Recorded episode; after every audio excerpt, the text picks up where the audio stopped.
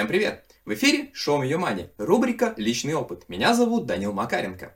7 лет назад у меня была ипотека, 2 кредита и зарплата 50 тысяч рублей. Сейчас мой доход от инвестиций превышает 1 миллион рублей в год. И сегодня я расскажу вам о том, какие ошибки я сделал в начале своего пути, чтобы вы могли избежать этих ошибок и сохранить свои деньги. Не переключайтесь. Самая главная ошибка, которую совершил я и которую наверняка прямо сейчас совершаете вы, это поздно начать инвестировать. Всегда находятся отговорки. У меня слишком мало денег, еще успеется, сделаю позже и так далее. Так вот, не успеется. Время – самый важный параметр инвестиций. Магия сложного процента начинает работать в полную силу через 20-25 лет. Разберем на простом примере. Если откладывать каждый месяц по 20 тысяч рублей под довольно скромный процент, 8% годовых, то через 20 лет у вас будет почти 11 миллионов. Если удвоить сумму вложений и откладывать по 40 тысяч рублей, то у вас будет ожидаемо в 2 раза больше, то есть почти 22 миллиона. Если оставить ту же сумму 20 тысяч рублей в месяц и инвестировать под более высокую доходность 16% годовых, то результат будет более веселый, почти 27 миллионов рублей. Но если оставить все те же самые параметры, 20 тысяч рублей в месяц, 8% годовых, и увеличить срок инвестирования с 20 до 40 лет, то и результат будет совершенно другой, впечатляющий, 62 миллиона рублей. Но человеческая жизнь слишком коротка, и через 40 лет далеко не факт, что вы сможете наслаждаться накопленными богатствами. Говорят, что успех Уоррена Баффета не в том, что он гениальный управленец, или в том, что он отлично умеет выбирать подходящие акции, хотя, конечно, и то, и другое правда. Самое главное, что он начал инвестировать в 11 лет и продолжает делать это в свои 93. Я начал двигаться к финансовой независимости в 32 года. Моя цель – выйти на пассивный доход 130 тысяч рублей в месяц к 50 годам. Сейчас мне 40, и я иду четко по графику. Но если бы я начал инвестировать на 5 лет раньше, я мог бы рассчитывать на сумму в 2 раза больше. Вдумайтесь, 5 лет и в 2 раза большая сумма. Конечно, я могу начать пользоваться своими накоплениями не в 50 лет, а, например, в 55 или в 60. Но чем позже я это делаю, тем меньше времени у меня остается на то, чтобы в полной мере насладиться тем, чего я добился. Поэтому, как говорят китайцы, самое лучшее время посадить дерево было 20 лет назад. Второе лучшее время – сейчас. Начните инвестировать прямо сейчас, и если даже вы не успеете стать по-настоящему богатым, то этого точно смогут добиться ваши дети. Вторая ошибка – попадать в ловушку потребления. Допустим, вы зарабатываете 50 тысяч рублей в месяц, и 10 тысяч из них вы откладываете. Потом вам подняли зарплату до 100 тысяч рублей, но вы продолжаете откладывать 10 тысяч рублей в месяц.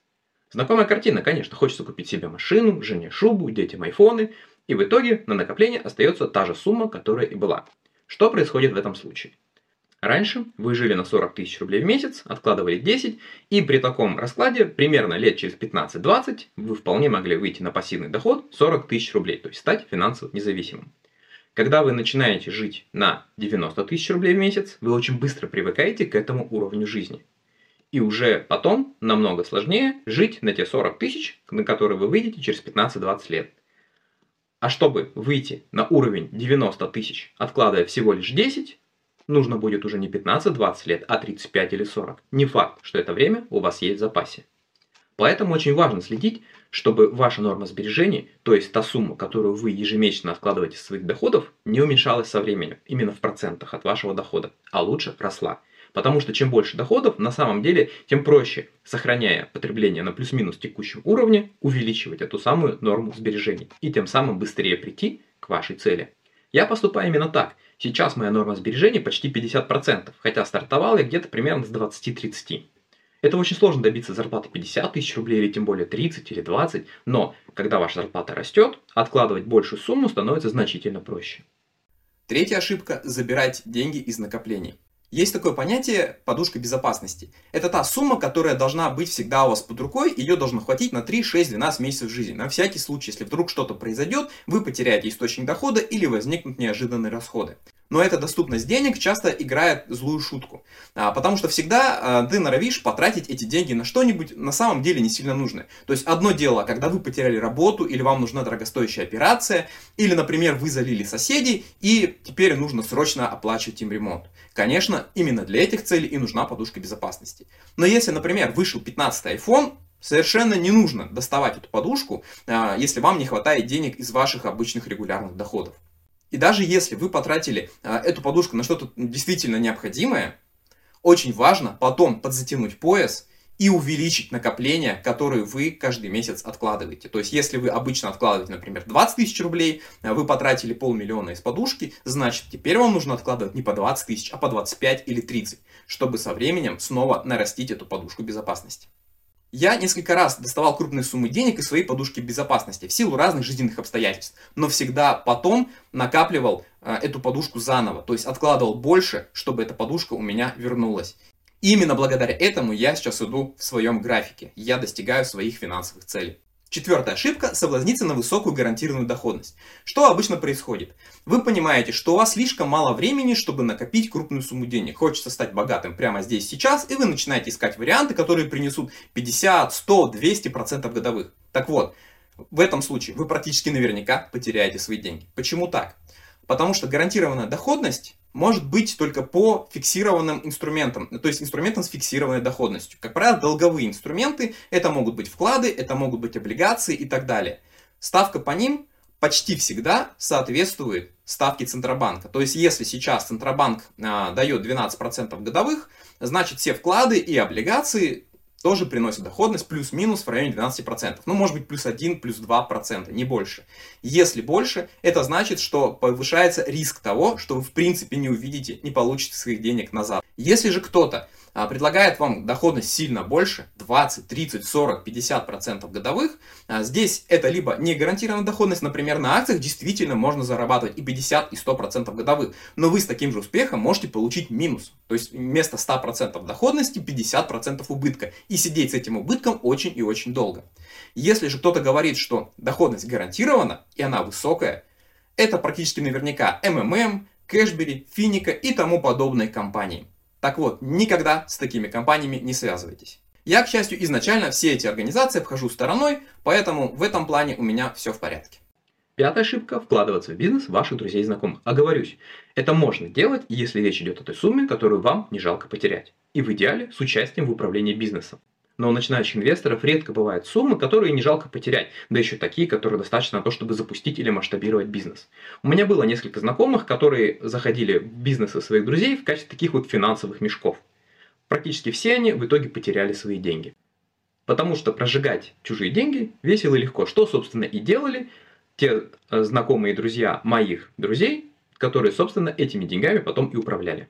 Мне тоже несколько раз предлагали войти в различные бизнес-проекты. Первое такое предложение было от моего хорошего друга, который пытался тогда развивать бизнес пассажирских перевозок. Схема была достаточно простая. Даешь денег газелистам в обмен на то, что они записывают на тебя одну из своих машин, и часть суммы, которую эта машина заработает, то есть они ставят ее к себе на маршрут, и часть суммы, которую заработает эта машина, они передают тебе. По самым скромным прикидкам, доходность получалась примерно 30 тысяч рублей в месяц с одной машины. А по тем временам подержанный Форд можно было купить где-то примерно за 600 тысяч. То есть доходность получалась фантастическая, 60% годовых. Мне эта схема изначально показалась какой-то сомнительной, поэтому я не стал вкладываться в этот бизнес как инвестор, а занял денег своему другу в долг под договор, расписку и так далее. Мы договорились наполовину этой суммы. Поскольку большая часть риска все-таки остается на нем, разумно, если он будет отдавать мне не весь свой доход, а только половину. Получилось 30% годовых. Месяца 3-4 он исправно платил по этому долгу, а потом начались проблемы. Убитые Форды за 600 тысяч рублей постоянно ломались и проводили в ремонте больше времени, чем на маршруте. А еще периодически были предписания от различных контролирующих органов, которые тоже не позволяли выпустить машину на маршрут. Но самое интересное оказалось в конце. Ушлый газелист, владелец этого маршрута, просто заложил в ломбард часть машин, которые принадлежали моему другу. И ему пришлось брать банковский кредит, чтобы и расплатиться со мной, и выкупить эти машины из ломбарда. Потому что там падали какие-то уж совсем бешеные проценты, которые ни одна доходность, конечно, по машине отбить не могла. В итоге мой друг остался ни с чем и с долгами. Слава богу, он вернул мне мой долг, но мог бы поступить иначе, и тогда без денег уже остался бы я. Поэтому, если вы вкладываетесь в бизнес своих друзей, нужно быть всегда предельно внимательным, осторожным и не вкладывать ту сумму, которую вы не готовы потерять. Еще одна ошибка – покупать рисковые активы под видом безрисковых. Что я имею в виду? Я уже рассказывал про то, как в самом начале пути я купил облигации банка «Открытие» на 20 тысяч рублей. Это была небольшая сумма, но тем не менее. Это был крупный банк, крупнейший коммерческий банк в стране, и облигации казались мне вполне себе надежным инструментом, потому что банк обязался выплачивать по ним купон каждые полгода и в конце вернуть всю сумму. Так вот, если вы помните, банк этот лопнул, он отошел к государству, а все долги остались на материнской компании, которая когда-то владела банком. И кроме долгов у нее по большому счету ничего не было. Облигации вначале в цене упали на 3%, на 5%, на 10%. Мне было жалко фиксировать эти убытки, и я додержался до того, что сейчас эти облигации стоят 0. Просто ничего. Соответственно, я думал, что инструмент безрисковый, он оказался рисковый. Что я делаю сейчас, чтобы избежать этой ошибки? Больше я денег таким образом не терял. Я анализирую те компании, в которые я вкладываю деньги, неважно в акции или в облигации. Я смотрю, сколько они зарабатывают, какой у них доход, растет этот доход или падает, сколько они должны денег и хватит ли у них денег, чтобы расплатиться по своим долгам. Кроме того, я теперь стараюсь обходить стороной облигации коммерческих компаний, связываюсь в основном только с государственными, потому что дефолт, конечно, у нас в государстве тоже был в 1998 году, но с тех пор очень многое поменялось, наши долги государства, я имею в виду, они не такие большие, поэтому, в принципе, вероятность того, что государство объявит дефолт по своим долгам, она очень-очень низкая, поэтому вкладывать в облигации государства можно, в облигации компаний можно, но с осторожностью, понимая, что чем выше процентная ставка по этой облигации, доходность по этой облигации, тем выше ваши риски, тем выше вероятность потерять все деньги. Еще одна распространенная ошибка – покупать акции, когда цена на максимуме, и продавать их, когда цена на минимуме. Да? То есть вы видите, что бизнес ракетой летит вверх, какая-нибудь компания, которую кто-то разогнал, например, МНТП, или, например, Лензолото, или куча других разных примеров. Кто-то из ваших знакомых, кто-то из ваших друзей очень выгодно вложился и получил доходность, допустим, 200% годовых. Вы, естественно, считаете, если за прошлый месяц эта компания выросла в 2 раза, значит, за следующий она вырастет еще в 2 раза. Так вот, не вырастет. Она, скорее всего, упадет ровно на ту же величину, на которую она выросла, потому что деревья не растут до небес. И если бы любой бизнес мог расти с такими скоростями, он бы уже очень быстро, через несколько лет, просто стал таким же гигантом, как, например, Apple, который просто сопоставим по своей стоимости с каким-нибудь небольшим государством или даже достаточно большим государством. Так вот, если очень быстро какая-то акция выросла, скорее всего, так же быстро она и упадет. И покупать на максимуме – это не очень хорошая стратегия. Но это еще только половина ошибки. Вторая половина ошибки. Вы купили акцию, допустим, за 1000 рублей, она тут же упала до 500, вы испугались, вам стало страшно, вам стало больно, и вы все в панике продали. Обычно, что после этого происходит, правильно, цены плюс-минус восстанавливаются. Не всегда.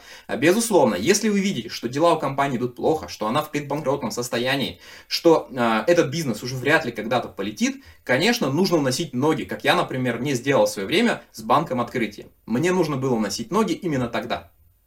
Но если компания нормальная, в бизнесе нет никаких проблем, просто ее акции разогнали, а потом они упали, возможно, со временем цена восстановится плюс-минус до тех же значений. Есть 2 способа избежать этой ошибки. Первый – покупать регулярно, каждый месяц или хотя бы каждый квартал. Так вы покупаете и когда цена на максимуме, и когда цена на минимуме, и потихоньку у вас цена усредняется. То есть вы покупаете не дешево, не дорого, средненько. Это очень такой правильный математический подход, но он довольно сложный психологически. Мне, например, тяжело покупать, когда цена находится на максимуме. Что делаю я? Я покупаю чаще, когда цена на минимуме. И продаю, когда цена на максимуме. Продаю не все, продаю частями, по чуть-чуть. Например, цена выросла на 20%, я продал часть. Выросла на 40%, я продал еще часть. Выросла на 60%, я продал еще кусочек. Минус такой стратегии: 90% времени я не продаю и не покупаю, то есть просто сижу. Это тоже не для всех подходит, потому что, чаще всего руки чешутся, нужно что-то купить, не можешь смотреть, как у тебя просто деньги лежат без дела и так далее. И, конечно же, я пропускаю часть доходности, потому что пока акции каких-то компаний, ракеты летят вверх, и я мог бы их потихоньку покупать, я сижу и жду, пока цена опустится. И, естественно, я пропускаю весь этот рост, потому что у меня деньги лежат под какую-нибудь фиксированную доходность, где-нибудь на вкладе или в облигациях, и я получаю свои скромные 10-8% годовых, в то время, когда весь рынок может сделать и 20, и 30, и 50. Я не зашел, потому что думал, что уже максимум, а на самом деле максимум еще далеко. Следующая ошибка – покупать акции только из-за того, что цена упала. Здесь я сделаю тоже еще одну важную оговорку. Когда падают одновременно все акции, это значит, что на бирже паника, что всем страшно, все продают, и, как правило, это наоборот хороший момент для того, чтобы купить. Почему? Потому что когда-нибудь эта паника проходит, и, соответственно, цены снова идут вверх. Я покупал в марте 2020 года, в разгар пандемии. Я покупал 24 февраля 2022 года, до тех пор, пока биржу не закрыли. Я покупал в сентябре 2022 года, когда шла мобилизация. И с тех пор все акции, которые тогда упали, они выросли очень хорошо. Конечно, так бывает не всегда. Может быть такое, что цена акции упадет и никогда больше не восстановится. Это тоже риск я принимаю и держу его в голове. Но пока, до текущего момента, все шло так, что если падают широким фронтом все акции, это значит, рынок закладывает какой-то страшный сценарий. Как правило, этот сценарий чаще всего не реализуется. Ну, то есть, ядерная война, революция, какая-то другая катастрофа. Безусловно, этот риск может реализоваться, но, скорее всего, в этот момент нам уже будет просто тупо не до биржи. Поэтому я покупаю, когда все продают, когда всем страшно. Но если падают не все акции, не весь широкий рынок, а только одна из них, значит, скорее всего, проблема в самой компании. Приведу пример. В 2015 году акции «Магнита» стоили 11 тысяч рублей. Потом в 2018 году цена упала до 5,5 тысяч. Я подумал, вау, классно, 50% скидка, надо брать. И купил. Потом акция упала еще немного, а потом Сергей Галицкий, основатель компании, объявил о том, что он выходит из состава акционеров, и акция упала до 3000 рублей. И там она болталась довольно долго, ну как минимум полгода. Мне надоело ждать, я решил, что уже все, акция расти не будет, и продал, зафиксировал убыток, примерно 2500. Слава богу, у меня на тот момент была всего одна акция, мне повезло, и как бы убыток был небольшой. А что произошло после этого? После этого акция какое-то время еще болталась в районе 3500, потом потихоньку начала расти. Сейчас она вышла, спустя 5 лет, вышла на тот уровень, по которому я ее покупал, то есть сейчас бы я продал бы в ноль. 5 лет спустя. Но я потерял, безусловно, доходность за все это время, да, за те 5 лет, если бы я хотя бы даже просто положил под проценты на вклад.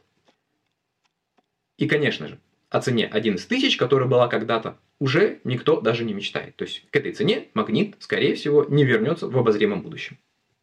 Поэтому покупать акцию только потому, что она упала в цене, категорически не советую. И последняя на сегодня ошибка – недооценивать инфраструктурные риски. В 2018 году брокер Тинькофф сделал революционную по тем временам вещь. Он позволил с одного счета покупать акции на разных биржах. И на Московской, где тогда торговались в основном российские акции, и на Санкт-Петербургской, где были в основном акции американские. Естественно, все радостно бросились покупать американский рынок, он же самый большой, самый ликвидный. И там была неплохая по тем временам доходность. Что произошло потом, все знают, да, у нас начались взаимные обмены санкциями, взаимные обмены блокировками активов, и часть денег просто заморозилась. Я не скажу, что эти деньги пропали навсегда, хотя вероятность такая, конечно, есть. У меня у самого подвисло больше миллиона рублей в фондах Finex. Я не теряю надежды, что все-таки когда-нибудь эти активы у меня разблокируются, я не спешу их продавать с дисконта 80%, и вам на самом деле это не советую делать. Но, тем не менее, теперь я инфраструктурные риски учитываю. То есть, если раньше эту ошибку было предсказать невозможно, потому что все считали, что если у тебя деньги лежат в надежном месте, в национальном расчетном депозитарии, на бирже, то с ними ничего не случится. Так вот, случиться может, если вы вкладываете в активы каких-то недружественных на текущий момент стран, и эти страны могут их заблокировать. Резюмируем. Чтобы прийти к своей финансовой цели, нужно начинать инвестировать как можно раньше. То есть первый фактор – это время. Первая ошибка – начинать поздно. Второй фактор – нужно откладывать регулярно ту сумму, которую вы для себя запланировали. И эту сумму нужно увеличивать вместе с ростом ваших доходов. То есть вторая ошибка – это ловушка потребления, когда вы направляете на расходование, на какие-то ежедневные траты большую часть своего прироста дохода. И таким образом вы никогда не достигнете финансовой цели. Третий фактор, ни в коем случае нельзя деньги вынимать из инвестиций, потому что магия сложного процента сразу же ломается. Если уж вы что-то вынули, будьте добры, верните это обратно. Далее, чтобы не потерять нажитое непосильным трудом, ни в коем случае не ведитесь на обещания гарантированной высокой доходности. В большинстве случаев это мошенники. С осторожностью относитесь к вложениям в бизнес друзей и знакомых. Потому что таким образом потерять деньги легче легкого. Даже если это отличный, шикарный бизнес, с одной компанией может произойти все что угодно. Лучше вкладываться все-таки в большое количество разных компаний, причем достаточно крупных, чтобы их бизнес не прогорел. Не покупайте акции на максимуме цен, не продавайте на минимуме. Лучше всего покупать по чуть-чуть, равными долями в разные периоды времени. Или, если вам это сложно, то все-таки покупайте на минимуме, а продавайте на максимуме. И, конечно, учитывайте инфраструктурные риски и не размещайте в недружественных юрисдикциях больше, чем вы морально готовы потерять. Если это видео было вам полезно, обязательно ставьте лайк. Таким образом, вы позволите мне обойти алгоритмы YouTube и сделать так, чтобы этот ролик увидело как можно большее количество людей. Также пишите в комментариях, с какими ошибками сталкивались вы, какие ошибки вы допускали в начале вашего инвестирования, инвестиционного пути. Давайте соберем такой самый полный перечень ошибок, чтобы это было полезно для всех. И, конечно же, подписывайтесь на мой канал, чтобы не пропустить обновления. Я обещаю и дальше делиться с вами разными полезными лайфхаками, испробованными на своем личном опыте. На этом у меня все. И да пребудут с вами Money. Всем пока!